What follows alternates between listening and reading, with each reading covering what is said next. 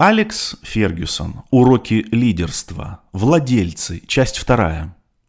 Ничто не дает главному тренеру большей уверенности в собственных силах, чем поддержка руководства.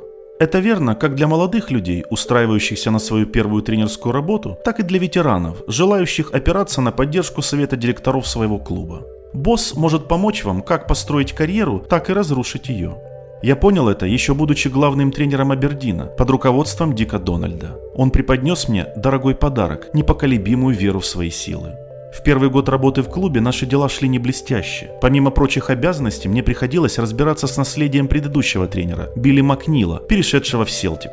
Он пользовался большой популярностью у игроков. В марте 1979 года я был очень расстроен поражением Абердина от Глазго Рейнджерс со счетом 1-2 в финале Кубка Шотландской лиги. Некоторые из игроков не скрывали, что дают предпочтение моему предшественнику, и местная газета поставила под сомнение мои способности. Я рассказал об этом Дику. Он ответил коротко. «Я нанял тебя, потому что ты умеешь тренировать. Меня не интересует, что пишут в газетах. Просто продолжай делать свое дело. Не ной, будь мужчиной».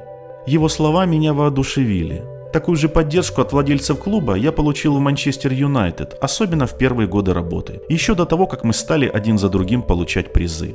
В 1990 году мы играли на выезде с Ноттингем Форест в Кубке Англии. Этот матч должен был стать решающим для моей карьеры. Накануне игры Мартин Эдвардс позвонил мне и сказал, «Завтра при любом исходе вы останетесь на своей должности». И в Абердине, и в Манчестер Юнайтед мне повезло. Хозяева очень гордились своими знаменитыми клубами. Дик Дональд владел Абердином с 1949 года, а с 1970 стал председателем совета директоров в нем. Он не желал терпеть вмешательства других владельцев дела клуба. Ежегодные собрания акционеров под его руководством почти никогда не длились дольше трех минут. Самое продолжительное длилось целых 7 минут. В тот раз местный бизнесмен устроил нечто вроде скандала. При том, что в молодости Дик немного занимался профессиональным футболом, он всегда соблюдал границы между владельцем и главным тренером и никогда не показывал, что понимает в футболе больше меня. Для тренера такой босс просто находка. Лучшие руководители рады помочь своим подчиненным найти лучшую работу с хорошей зарплатой, если те решили уйти. Определенно, Дик Дональд был таким.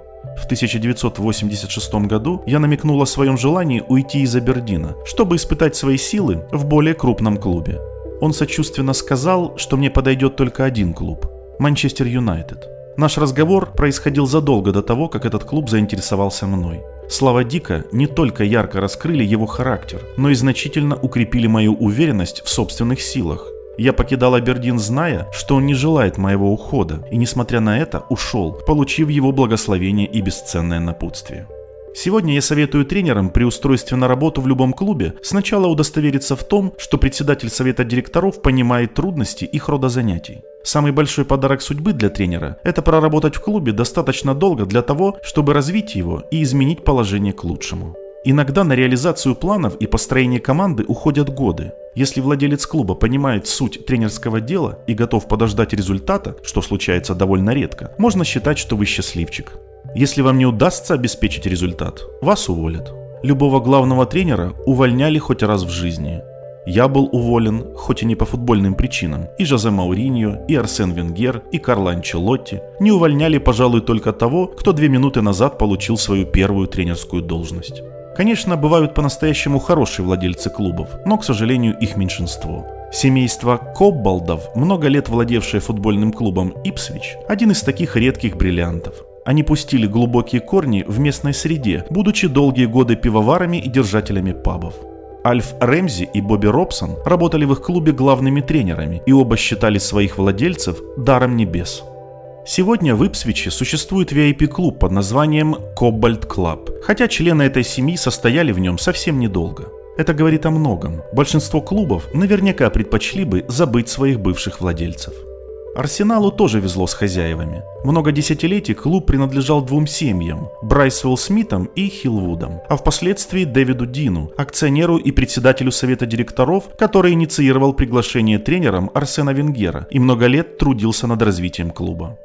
К моему приходу в Манчестер Юнайтед крупнейшим акционером и председателем совета директоров клуба был Мартин Эдвардс. Он унаследовал эту должность и акции от своего отца Луиса Эдвардса, который выкупил контрольный пакет акций клуба в начале 70-х. Как я уже говорил, Мартин разделял некоторые ценности Дика Дональда. Он не считал нужным выпячивать свои познания в футболе и всегда держался в рамках отношений между владельцем и главным тренером. И в целом мы неплохо ладили. Семью Глейзеров часто критиковали в период владения Манчестер Юнайтед. В частности, их обвиняли в выплатах слишком высоких процентов по кредитам, взятым ради покупки клуба, а также других расходах, оплачиваемых за счет клубных средств. Однако было и такое мнение, что Манчестер Юнайтед стал акционерной компанией только благодаря тому, что глейзеры умели извлекать прибыль из своих инвестиций.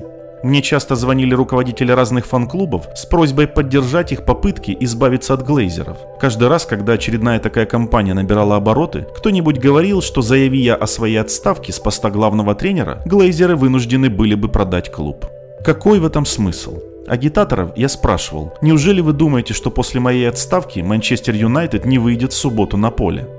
Глейзеры никогда не беспокоили меня. Возможно, кто-то удивится, но с точки зрения тренера они были отличными владельцами. Главный тренер хочет от хозяина клуба четырех вещей. Невмешательства в текущие дела, денег на покупку игроков, поддержки и достойной оплаты труда.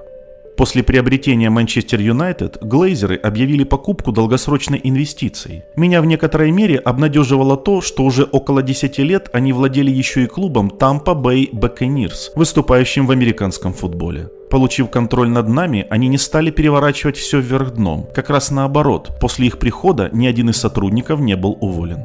Глейзеры ценили преемственность. Свои места сохранили все сотрудники коммерческого отдела и тренерского штаба, и владельцы никогда не давили в вопросах состава команды или ее результатов. Вот такой у них был подход. Глейзеры ни разу не сказали мне «нет» и не отказались сделать то, что я считал необходимым. Возможно, я тоже казался им манной небесной, поскольку никогда не просил выделять астрономические суммы на покупку игроков.